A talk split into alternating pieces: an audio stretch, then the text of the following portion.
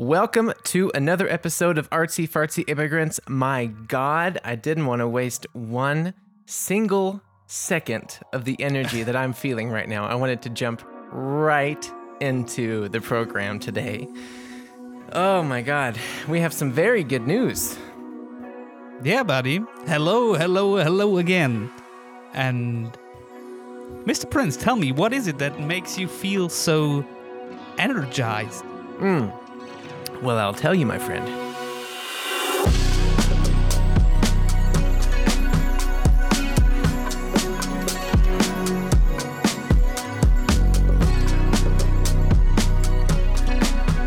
So, for those who have listened to the show before, you might have heard that there was a possible job opportunity that I was excited about and hopeful for with this quite large company in Germany called Thomann. And Thomann is a company that sells and I believe also rents musical equipment and filmmaking equipment of all scales and sizes. And they have a really good app and a big social media presence. And I basically had been in the midst of trying to work with them via making videos for their YouTube channels and maybe also some content for their TikTok and stuff. And finally, and I'm talking like just an hour ago, I found out that I got the job. And woo-hoo! Dude, I wish we had our soundboard like, man, it's that would be nice. It's seriously like, it's something I really wanted, not only because of, you know, financial needs. It's going to be and this doesn't mean too much because I've never made that much money, but it will be the best paid job that I've ever had. And on top of that, if you haven't heard us talk about this before, it's also an opportunity where, you know, I will be able to use really great equipment to make the product. I don't have to, you know, scrap around and try and get like, you know, hand-me-down camera lenses or try and borrow lights from the M94.5 studio or try and ask a buddy if he can do this or that.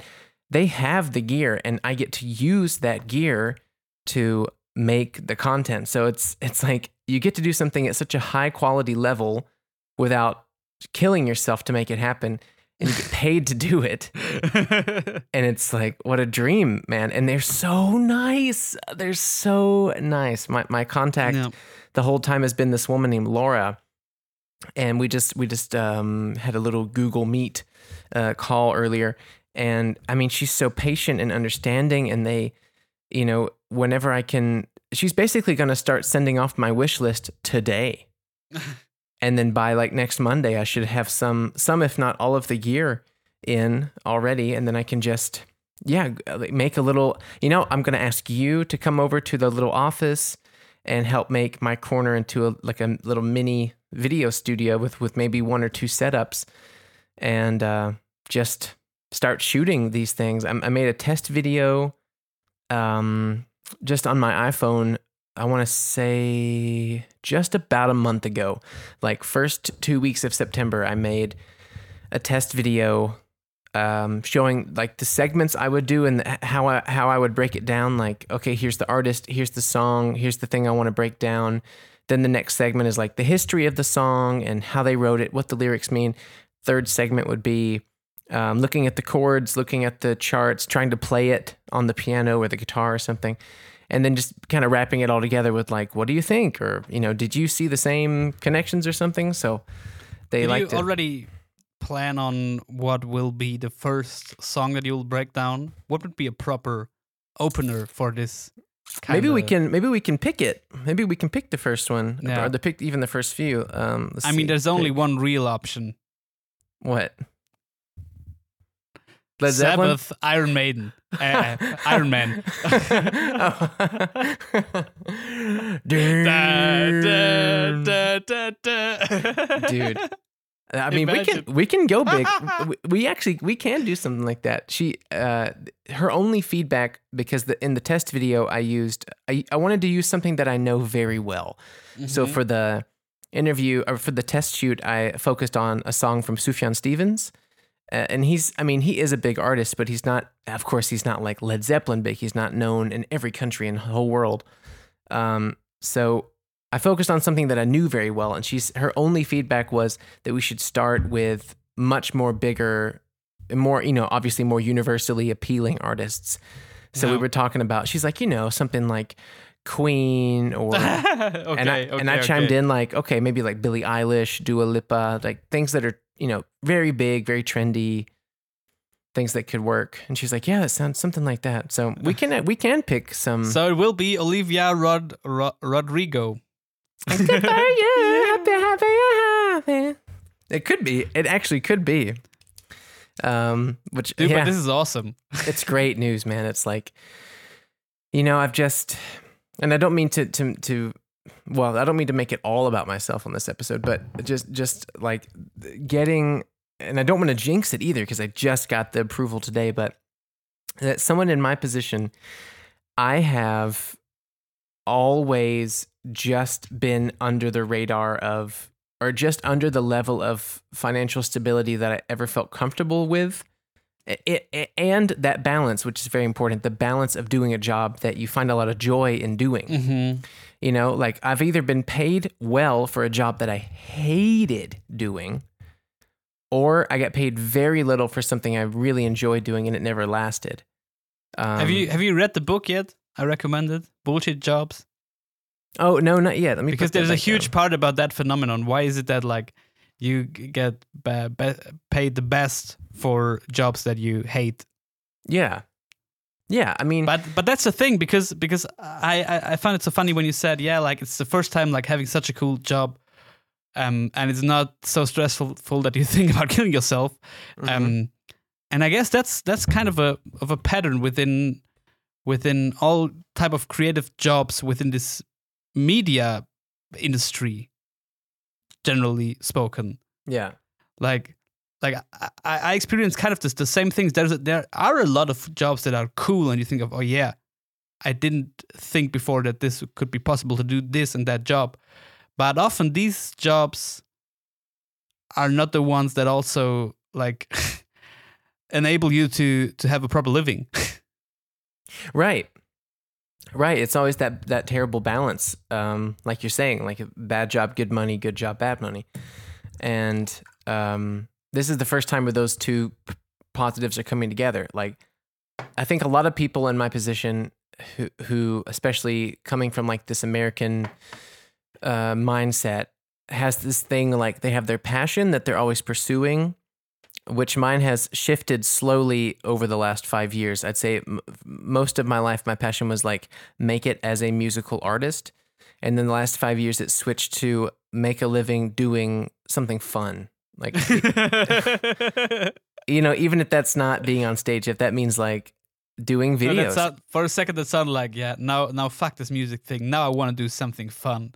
Well, dude, I mean, kinda. I was chatting earlier after I found this out. I was like, I think I even jokingly said like, oh, fuck music. It's been such a hard journey, and like, it's always let me down like so many ways, so many steps along the way. And I think in the last 5 years, it's really shifted into why don't you have so much fun entertaining. Look at what opportunities are being presented to you. Like this radio show became a very big opportunity for me, just talking, trying to be funny, giving some interesting topics, like just entertaining and not having nothing to do with performing music or writing music at all. No. And when I started focusing more on like this podcast, which I love very much, and the Ego Show and stuff, then after the last album came out and the sort of heat from it faded, or it cooled off, as it always does. After everything cooled off after a few months, I started realizing that some of the music jobs that were coming into me were more fun than stressing out over trying to make a successful album. What I mean? Like, I just got this job to make the theme song to this television show, right? Yeah. And I made 3 demos, and then the director just picked one, so I fine-tuned it, sent it back to him, and he loves it. He wants to pitch it to the production company, and that has been so extraordinarily fun to make that. That's nice. You know, you have your windows, like your limitations of the angle and the direction and the style, and very open communication, like this works, this doesn't work, and just being able to work, like to be my own boss with that and just make music like for an end goal that will be definitely paid. You know what I mean? Yeah. Yeah. It's so much more relieving. And even considering like the last two singles I put out, like Pieces with Moonmates or Waiting for Love with Tom Yanks, these are, I would say Pieces is a little bit more traditionally the kind of music I make, but just putting those out without you know, stressing my brain out on promotion and marketing and paying for Instagram ads and you know, trying to really, really, really overstimulate the market with it and stressing if the number isn't reaching what I want, I just let it happen for fun because I was safe and happy already with this entertainment angle that I was like, no, this interest that was growing so much. And now, because of getting into like focusing more and having a lot of fun with making like TikTok and Instagram videos and doing the radio show and the podcast, now because of the culmination of that, a job like this from Thomann shows up, which started from a completely different angle. It started from the angle of, well, would they want to do like a sponsorship for the show or something, you know, and the conversation turns into something else. And that's just so cool. And that's when I had this thought of like, fuck music, because not literally, not like I would stop doing it, no, but stop letting it like terrorize me or, you know, like letting it make me so depressed when it doesn't do what I want it to do. Yeah, and I think that's something good, basically, because I don't think that does necessarily mean that you like give in on making something out of your musical career or anything, but just shows how frustrating it can be. Like you mentioned, the whole business you have to run around it, like the advertising, promotion, etc., etc., etc. Totally. And like as a friend of yours and also a musician, I also feel a bit like over the musical evolution, like through the like everything post 12 songs. Like I feel like if you want, so you probably could even see that the shift you mentioned in your interests, etc., a little bit within your music even. Because I felt like with things you did recently, like the Tom Yanks single, or like more out of the box, like weirdo, funny things like the Stones single on the album, etc. Oh, yeah. Like I felt something. Okay, this is something completely different. Like it is out of the JP box. Mm-hmm. I think a lot of people had in mind musically. Totally. Yeah. And it was more like, okay, goddamn, I just want to do this. Like I don't feel the need to produce another hit or something that fits a certain genre or a certain playlist these days or whatever. Right. Like I just enjoy doing this kind of song now. And with those few songs, I kind of felt that. And for me, that also makes them pretty good. Like the Tom Yanks single, I listened to it so often. I showed it to so many friends, and so many people around me really like it. Oh, thanks, have earworms, etc. And thanks, just, dude. I just feel like that shift that you mentioned, you could even find that probably within your music. And I think that could be something pretty cool. That's a really interesting perspective, man. I hadn't even thought of it like that, but I think you're right. And first off, I appreciate the compliments, but I think, yeah, with songs like Stone, for example, I was looking at my like top played singles on Spotify as I do less compulsively, but still very regularly. And I guess I was kind of getting bummed out that still like the most played song of mine is this pretty country version of Fresh Ground that mm-hmm. Fresh Ground is, you know, over 10 years old now. And do you mean that version with Tim, good old Tim on the banjo with Mr. Timo? Yeah, exactly. And I mean, it's beautiful. That's your most streamed song on Spotify. It's still, it's that one and Parade from the same EP. Crazy.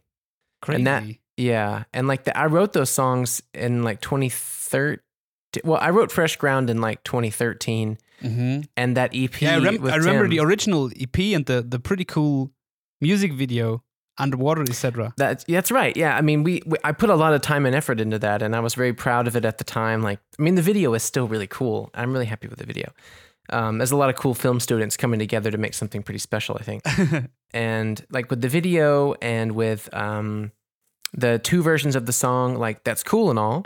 And I'm not looking back saying like, oh man, that stuff sucks.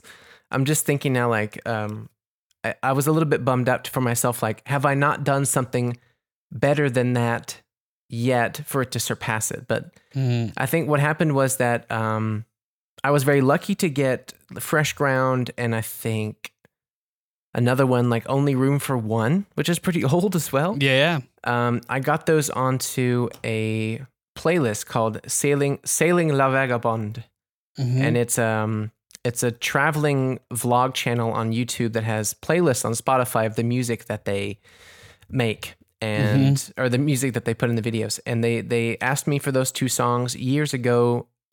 I wanted it for the exposure. I didn't get paid for it or anything, but the exposure to it has been great, because I'm looking at it right now. Actually, Fresh Ground featuring Tim Hecking is still in my top 5, and it is almost at 130,000 streams, which for me is quite a lot. Mm-hmm. But the top 5 has shifted a little bit. You know, of course, Waiting for Love and Pieces are the newest, so they're still the most streamed because they're still fresh. But thankfully, The Crooked Rail has crept up into the top 5, which it wasn't mm-hmm. at all after the release. Like, for a while, it was just hiding. And Smilin' has also found its way up to the top. But dude, for years, all through the 12 Songs album, the top 5 was like Only Room for One, Fresh Ground, maybe Parade. And those are all like around 100K now. And I just kept thinking, like, am I not like doing anything better than that where people want to add that to their... So yeah, it doesn't matter, because I know that what I'm doing is it makes me happy, which is most important. It doesn't really matter if, you know, like you said, Stoned, it makes me happy. So it doesn't matter if people stream it too much or not, but it's this shift. What I'm trying to say is this. I was focusing too much on what's old, what people are liking, why they like it. I don't want to write another song like Fresh Ground. I don't want to try to emulate that. It is what it is. And I wanted to do something like with Simple Swimmer that's a little different. And so once that cooled down, and it kind of did about what I thought it might, especially with no touring, then I thought, okay, I mean, let's put this kind of hole, this empty hole that music isn't filling, into just more entertainment, like pumping out more videos, focusing on hosting, writing out shows.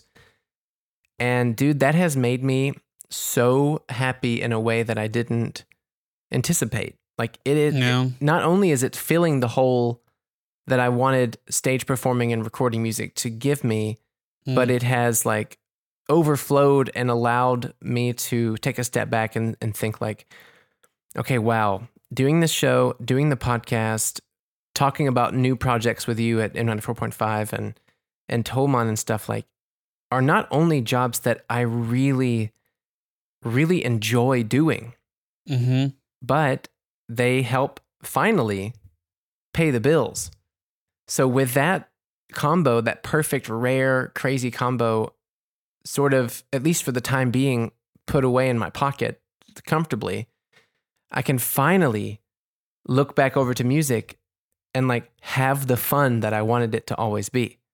Yeah. And release these singles like this. And I talked to Tim, I talked to our friend Tim a few days ago, and I heard a beautiful song that I want to cover with him, and I want to release a cover song with Tim where he plays the guitar and I sing. And, you know, we hadn't done that before. I'm trying to do a duet with my friend George from Big Lemois, actually, too. I'm trying to get him to lay down the guitar and sing, and then I do some things on top of it and have another duet single come out.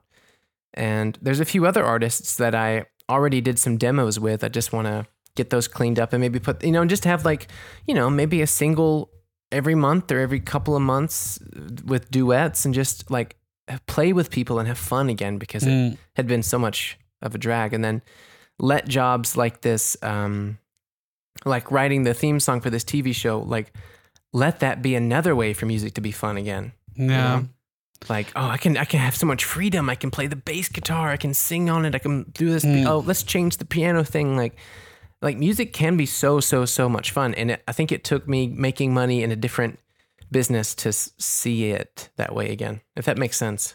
That makes total sense. Like, I mean, that's probably the downside of, like the German saying, das Hobby zum Beruf machen, like to try to make a living out of your hobby, basically.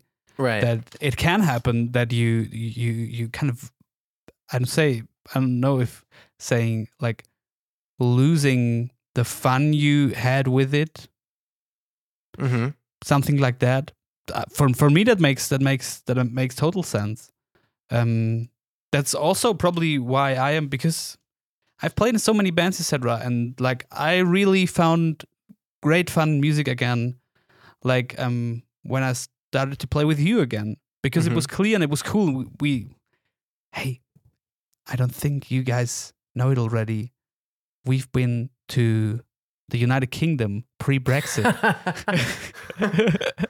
Where did we go, Mo? What city was that again? Was it London? It was something in the southwest. Beautiful city called Brighton. That's the one.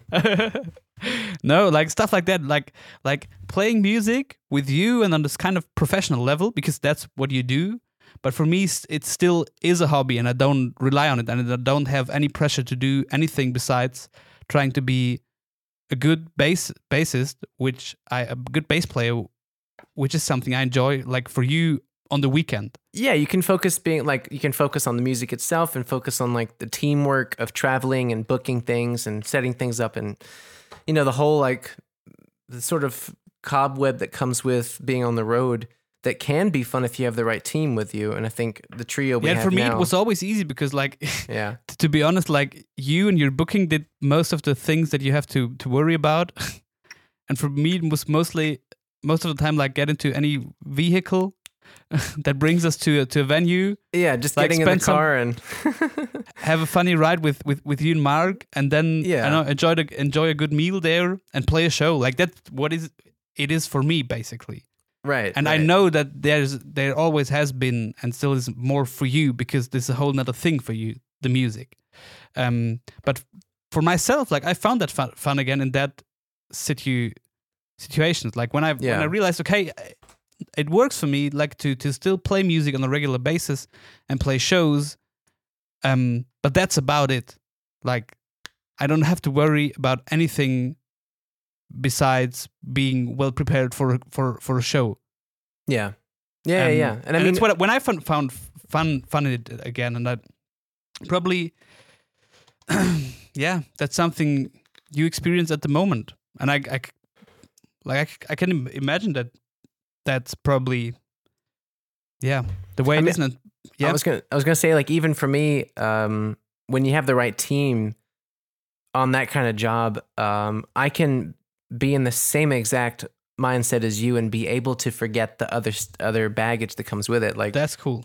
You know, being able to like having to focus on all the promo and the money and all the sort of politics that come with it, and the extra baggage that's attached to it.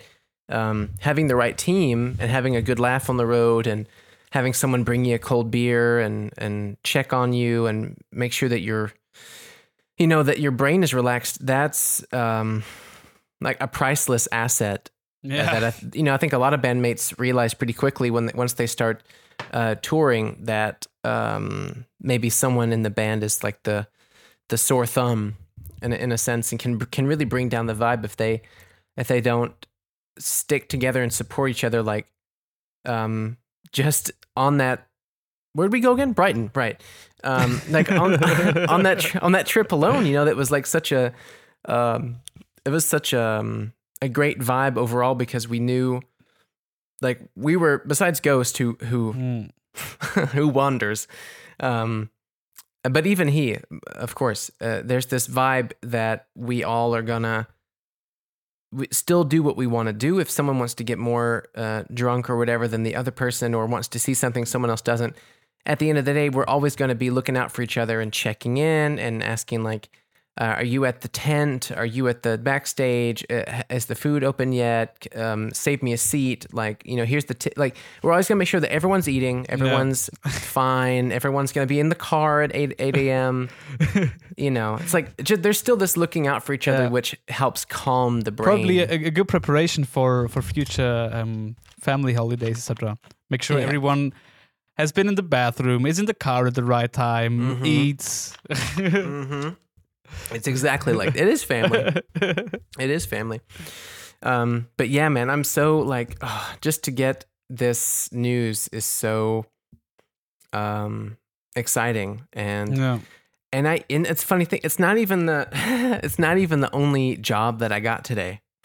What, dude? What's going on at the moment? Well, our good friend and longtime listener Moritz Binder, he also has great news. Can you hear me? Oh, you just saying like you're just saying like saying shout out. I was saying hi to him. Sorry, I thought you were like hello.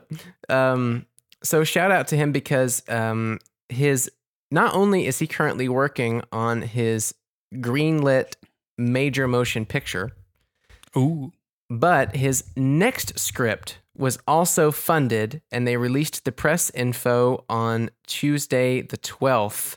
So congratulations to him. That's like what an unbelievable situation to be in. And because of him, I got another job. The first of the two movies that he's got greenlit. That's amazing. Is... I don't want to say anything about it, but there is quite a lot of American English spoken in it. Mm-hmm. And so he had a draft months ago, and he sent me, I want to say he sent me like 3 or 4 pages, maybe a little more, maybe a little less, and just had me read over the dialogue. Mm-hmm. And you know, there wasn't much to change, but just tweaking little things and how they say words just to get it fluid. And very thankfully, I don't remember if he said I think he said one of the producers loved how it sounded after and requested today that for this new draft, because there is more American English being spoken now, that I do it again. And that's great, man, because it's the film industry. It's always got money. Did you think about that? Congratulations, first of all, but that is like the next meta level of being an artsy-fartsy immigrant, like making a profit out of the fact that you are an artsy immigrant. I know, right? That's next level, man. Yeah, I like literally getting a job because I'm not from here. And I understand like the mechanics of the art form. I love that, dude. So yeah, today's like a really, really, really, really big day. Nice. I'm super happy for you. Thanks, dude. Yeah, I'm really like, I would love to start guzzling a really nice bottle of wine right now. I think I'll have to save the celebration because I know that I believe next Monday I'm gonna. Ooh, I have to stop rocking the table. This microphone stand isn't so firm. I know that next Monday, I'm going to have finally the opportunity to spend a few hours with our friend Moritz to catch up on, you know, he has a new child and we have a lot of things to talk about and celebrate together. So that'll finally be the chance to celebrate this at least with one friend, and then I can find time and do it with you too. And maybe I'll call Gabby and celebrate with her too, and then maybe I'll call Basti when he's in town, celebrate with him too. Dude, yeah, and they're paying me for the Sufjan test shoot that I made as well. Mm-hmm. And she's just so nice, and I'm really grateful and humbled by the opportunity, and really looking forward to the next year. You know, did I tell you also about the house? Yes, you did. That's also something I can't talk too much about yet, because nothing is 100%. But looks like by let's say the end of 2022 into at least early 2023, it could be that we're living out of an apartment and into a house, which I'm pretty excited about, because I'll have space to have a little man cave, which I'm really pumped about, to have my own space like that isn't like having people walk through the doors to get to a bathroom or something, you know. But to have a space like, if this Thomann thing keeps rolling, I'm gonna deck it out, dude. I'm gonna have like my own sofa. I'm gonna have my own flat screen down there. I want to get a couple of different consoles. Like, I want to have my Switch, but I also want to get, if I can, a PS4 or a PS5. And I want to get, I want to see if I can get, some like a, well, I do have a fridge for beer, but I'm going to maybe get like some LED lights and some, I can set up a corner with a little green screen to do the videos down there and record. I make a little soundproof section where we can do the recordings down there, and we can rehearse full band. Dude, how huge is this thing? It's pretty. Maybe I'm dreaming too much, but it's pretty stupid. Going crazy here. Yeah, one day on the new job, but already. And one day, big plans. Yeah, one day on the job, and I'm like, I'm gonna buy a Ferrari. Watch out, Bezos! Mr. Prince is crawling up the entertainment ladder. My God, dude. Just slightly, or maybe drastically off topic. Last night was the first time in, I want to say like 5 years, that I was able to sit down and really watch a full episode of Saturday Night Live. Kind of random, but yes, this was. Well, I didn't want to, like, I think we've beat this new job into a pulp, so I wanted to freshen it up. But so I had the chance, like, 2 nights ago, I was sitting there and I was like, oh man, they just kicked off season 47 of SNL. This was a show, by the way, that I don't know if you're a big fan of, but was something that I have grown up with since I was born. I mean, Sandler and Spade and Norm Macdonald, rest in peace. And like it started in the 70s, early 70s. 75. So this is season 47 already, and to have all these legends come out of there, like Sandler and Chris Rock and Eddie Murphy and Will Ferrell and Chevy Chase, Bill Murray. Just like all these legends, and then you get into my era, which they say that the era that's on when you're in high school is your favorite, and that there is something special about mine, because it's the Seth Meyers, Bill Hader, Kristen Wiig, Fred Armisen, Kenan Thompson era, there's unlimited, like, perfect sketches in that era.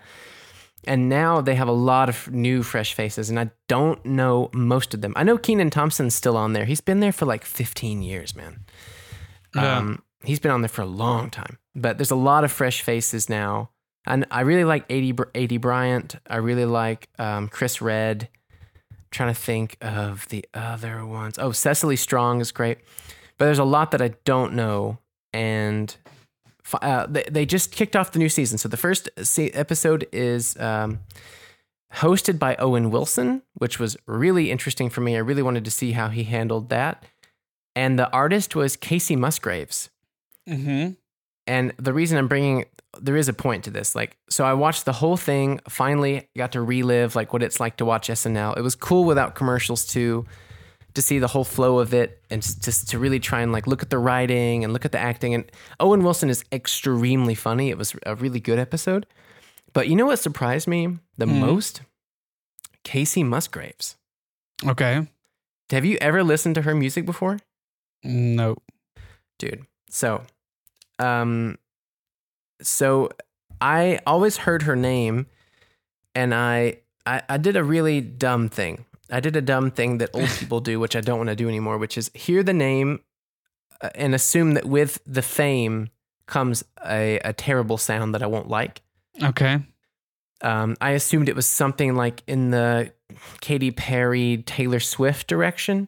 Mm-hmm. And I was like, I don't want to hear some like boring pop thing. And I don't know her entire career, but on SNL, she sang two songs. And from what I can tell, she sang them pretty authentically. It was a great mix.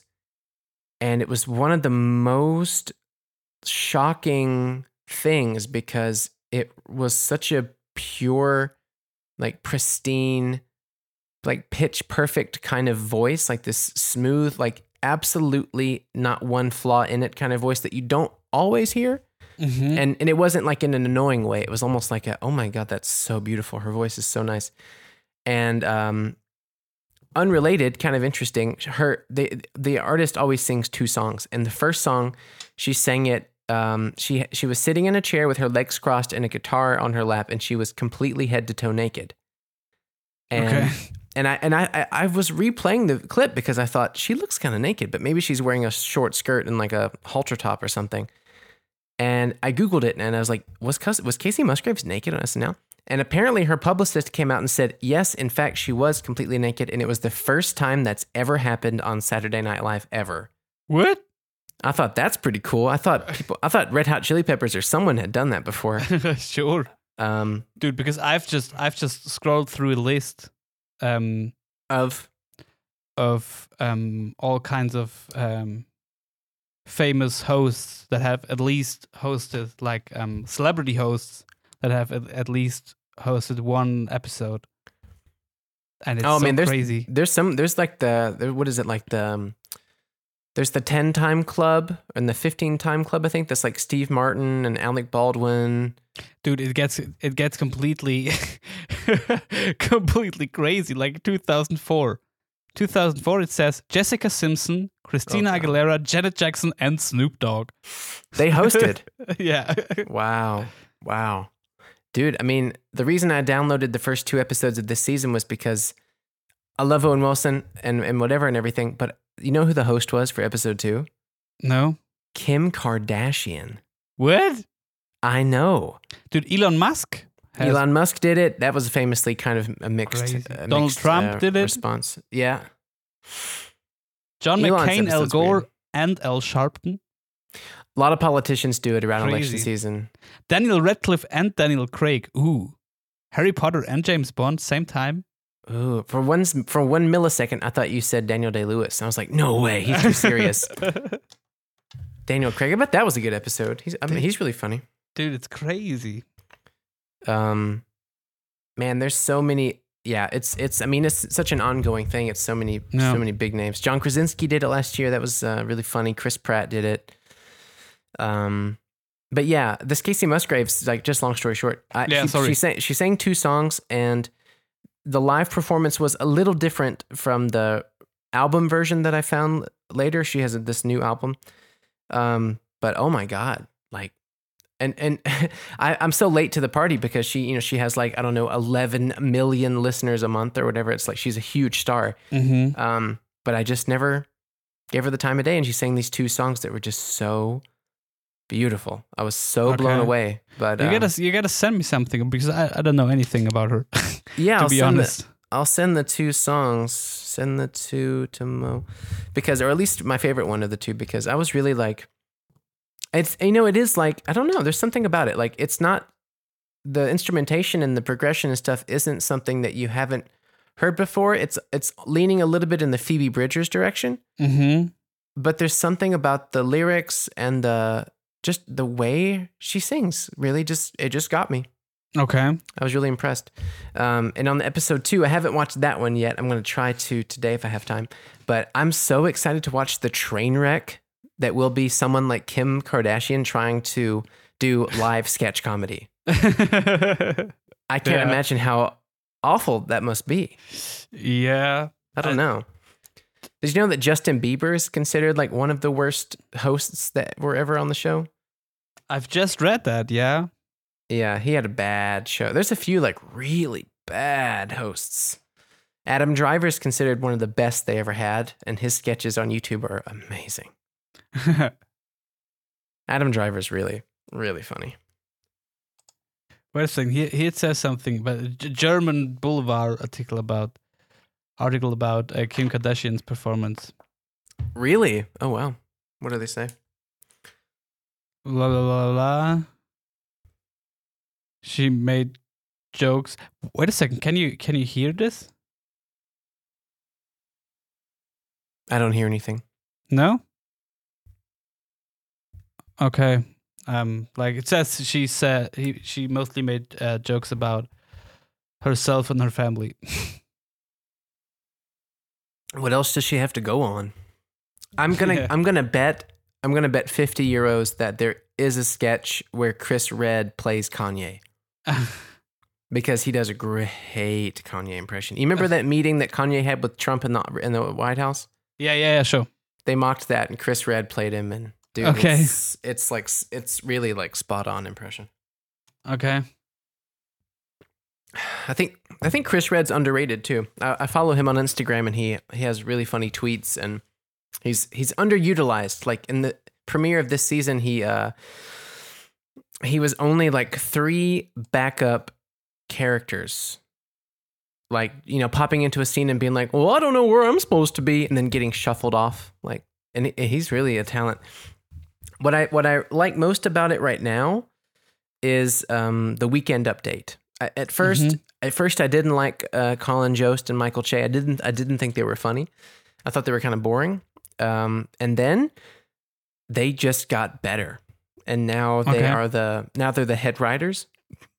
And Colin Jost and Michael Che really, I think, and considering like today's social culture and the limits you have on the kind of humor you can say on TV, they're really pushing the boundary in a really smart, clever way. It's really like, oh man, it's so good. Like the one joke last night Michael Che wrote, I thought was really genius. He said that R. Kelly, I don't want to butcher this, but he said R. Kelly was found guilty on all rape and sex trafficking charges. Mm-hmm. He will be sent to jail next spring as agreed upon by his lawyer in order to make one more school year. Oof. Dude, the audience like moaned at that, and I thought, God, that's funny. That's just funny. It's so wrong, you know? Oh, man. Other funny thing, since I'm on that Kim Kardashian Googling. Yeah. Did you know before, or do you know the names of Kanye's and Kim Kardashian's children? I know they have one kid called North. Yeah, it's called Northwest. The other one is called Psalm West. How do you spell that?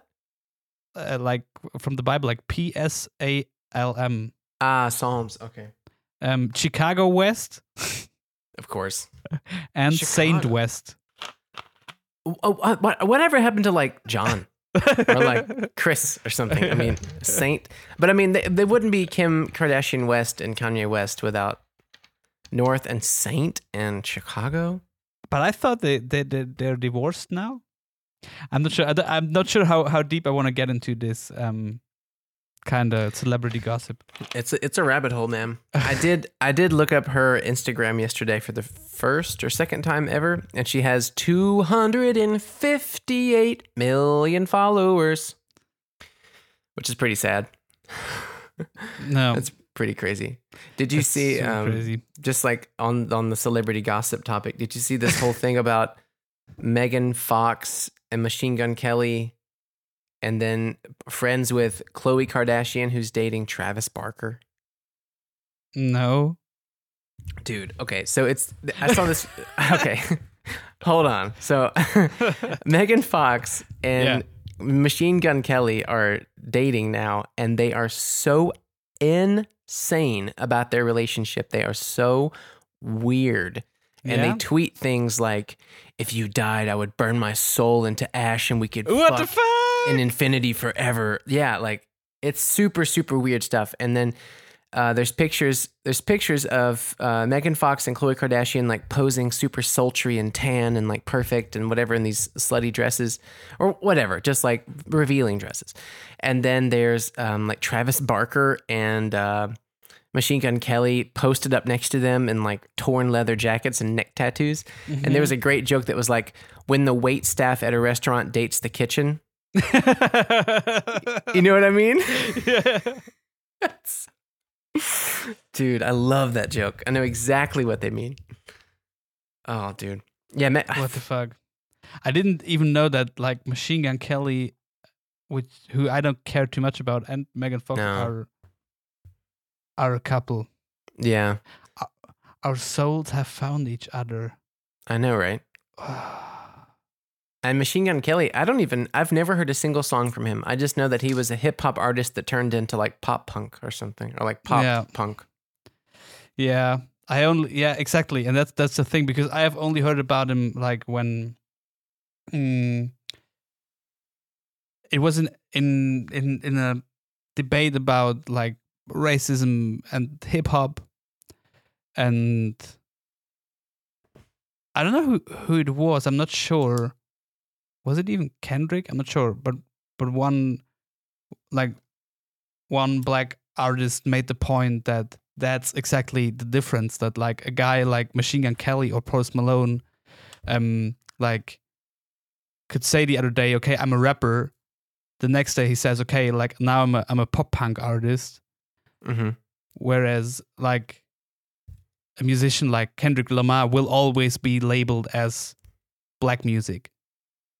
He can't choose to. Dude, yeah. That's the only context I know Machine Gun Kelly from. Right. Well, dude, speaking of, like what you just said is something that bothers me so much about how, like different kinds of hip hop is registered, for play in Germany. I saw like some music plans from different stations in Germany over the years, like being in stations and stuff, and it's so interesting to me that, let's say artists like Kendrick Lamar or Tyler the Creator or DaBaby or whoever, Lil Wayne, it's not like hip hop, or if they have or like Anderson .Paak, it actually includes a lot of R&B into his music. Like what's the one he did with Bruno Mars? It was like the number one hit in the world. Leave the Door Open. Yeah. Like these kinds of songs are they're pop, they're R&B, they're hip hop, depending, and they're always in Germany labeled as black music. And I think that's pretty, I mean, I'm not going to sit here and say like, yeah, I mean, I was going to say like, I don't know if I should sit here and just be like, that's racist, but I do think it's very ignorant. It's really like watering down an entire series of genres that just happen to have black people performing them. Yeah, and the people performing. Yeah. It's super weird, I think. I mean, I guess if is Eminem considered black music? Is he? I don't know, but I'm pretty sure he's not. I mean, that's crazy. Or we just mentioned Post Malone. Or when Machine Gun Kelly was rapping, or who's another? Or like Lil Dicky. Who's that? You know, his name is Dave. He has a. Let me see. What's his name? Okay, so no, Lil Dicky. He's a big deal. He's got his own TV show. Yeah. What's his name? Oh man, it's gonna kill me. Huh? Lil Dicky's a big deal, dude. He's a big name. What the fuck? He's featured. Oh yeah. His show is called Dave. His name is Dave, and he has a show. I don't know if it's HBO or if it's Showtime or something. Maybe you can find that. But he has his own TV show. It's kind of like Seinfeld, but he's a rapper. Okay. And he has this very viral video of him freestyle rapping on Sway in the morning. You know Sway? The hip hop radio. Mm-hmm. And yeah, Lil Dicky. Yeah, there it is. Rapper, actor, and underwear model Lil Dicky, but please call him Dave, has cemented himself as a staple in the entertainment industry. More to come soon. Yeah, I like him. I think he's a very funny guy. But I wonder if he's considered black music because he's a rapper. Dude, he's got tracks with Brandon Urie, Chris Brown, Snoop Dogg. Yeah, he's on Bieber's album, Changes. What the fuck? Damn. Yeah. It's funny, like, sometimes you hear... Well, dude, okay, so Lil Dicky for you right now, someone that you had never heard of and you've realized is so big, is the same thing that happened for me with Doja Cat. Okay. Did you know Doja Cat for a while?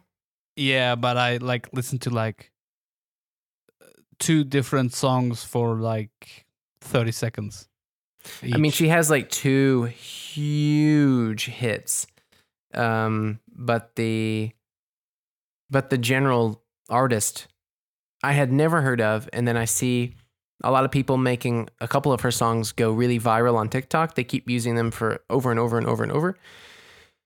And then all of a sudden I see a video of her performing for like 100,000 people. And I go to her Spotify and she has millions and millions of monthly listeners. And it's like, who was that? Where'd she come from? Like, I understand if the artist is from another country, I'm not going to know extremely popular artists from different countries unless they break into the North American market or into the Western market for some reason.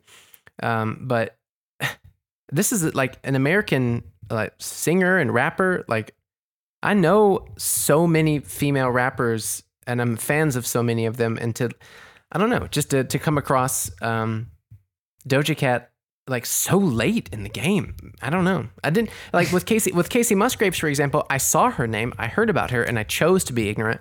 With Doja Cat, all of a sudden I see a video and I'm like, who is that? Oh, is she new on the scene? Does she like blah, blah, blah? Oh, nope. She has several albums and she's a humongous deal. Mm. It's crazy. It's so many people these days. I literally can't keep up.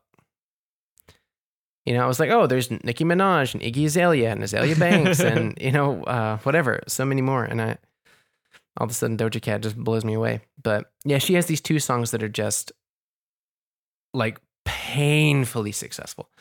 Let me see what they were called again. For anyone that's into... I typed in DJ by accident. She came up, Doja Cat. 63 million monthly listeners. That's crazy shit. Dude. Yeah, okay, so she has this song. Yeah, that's the big one, dude. Kiss Me More featuring SZA has almost 1 billion streams. Crazy. And the other one... Wait a second, because I just checked on Kacey Musgraves. Yeah. And she's a country artist? That's the thing. From Texas? She was country, and now she's moved into the Phoebe Bridgers direction. Okay. So it has a little bit of this. There's a lap steel guitar. There's like a lap steel in the song, but used in the way like when Phoebe Bridgers did that song with The National. Ah, okay. You know, it has this like Wilco also sounds a little country sometimes. Yeah. It's in that direction. But I don't know her early stuff. Maybe she was like, biscuits and cornbread in the Georgia country. I don't know. Crazy shit. Cornbread and butter on the back of my hand, and I'm sipping on whiskey and the moonshine is dead. I got a cat in the gutter and my heart is a flutter when I sit on the toilet of heaven. Oh man, that's another guy. So like, yeah, Lil Nas X. I know him. We all know him. Big deal. No. And he releases Industry Baby, like easily the biggest video of the year. And Jack Harlow is on there. And I have never heard of him ever, not once. And now he's on the biggest album. I think Lil Nas X is probably the biggest album of the year. I think he's going to take in all the Grammys. And I never heard of him. So I wonder if Lil Nas X is labeled as black music. And I wonder if Jack Harlow is too. I wonder why they do it like that. Yeah. Yeah. I mean, has anyone, because you've worked in media for so long, I mean, has anyone ever discussed it? Like, hey, why do we have, like, why is this black music? In my surroundings, not really, but because of me working at a radio station where no artists, like, we do not have the label black music. Like, it does not exist in our catalogs. And as long as I have worked there, it never has. Okay. Weird. I saw that on some sender plan. I don't know, on the music lists for a couple different stations, and I always thought like, oh, that's kind of weird. But then it just kind of, I don't know, got into my head, and then I forgot about it. But no, yeah, that is weird. It is weird. I mean, it's like playing Kacey Musgraves and calling it white music. You know, or like The National and calling it like middle-aged music. I'm curious about that, but yeah, the times they are a-changing. Yes, sir. What's the line? Yeah, if you can't, like, the new road's coming. If you can't, you better get out of the way if you can't lend a hand, or something like that. What? the Dylan line. It's like, say it again? It's like, there's a new road coming. Get out of if you can't lend a hand. Like, get out of the way if you can't lend a hand. I think that's the line. Yeah. Like, children are out without your command. The road is rapidly aging. And get out of if you can't. Oh, if you get out of the way if you can't lend a hand. Or the times they are changing. Something like that. Exactly. My God, I don't know how we ended up going from I watched SNL to why they labeled Kendrick Lamar black music, but I like it. I like how we venture out on this show, dude. Like, but I can say I've never checked so much on celebrities and news about them as during today's episode. I think it's the first time we've ever ventured into celebrity gossip. Yeah, I'm not too deep into anything. Like, we should make a celebrity. Half of the people you mentioned today, I have never heard of.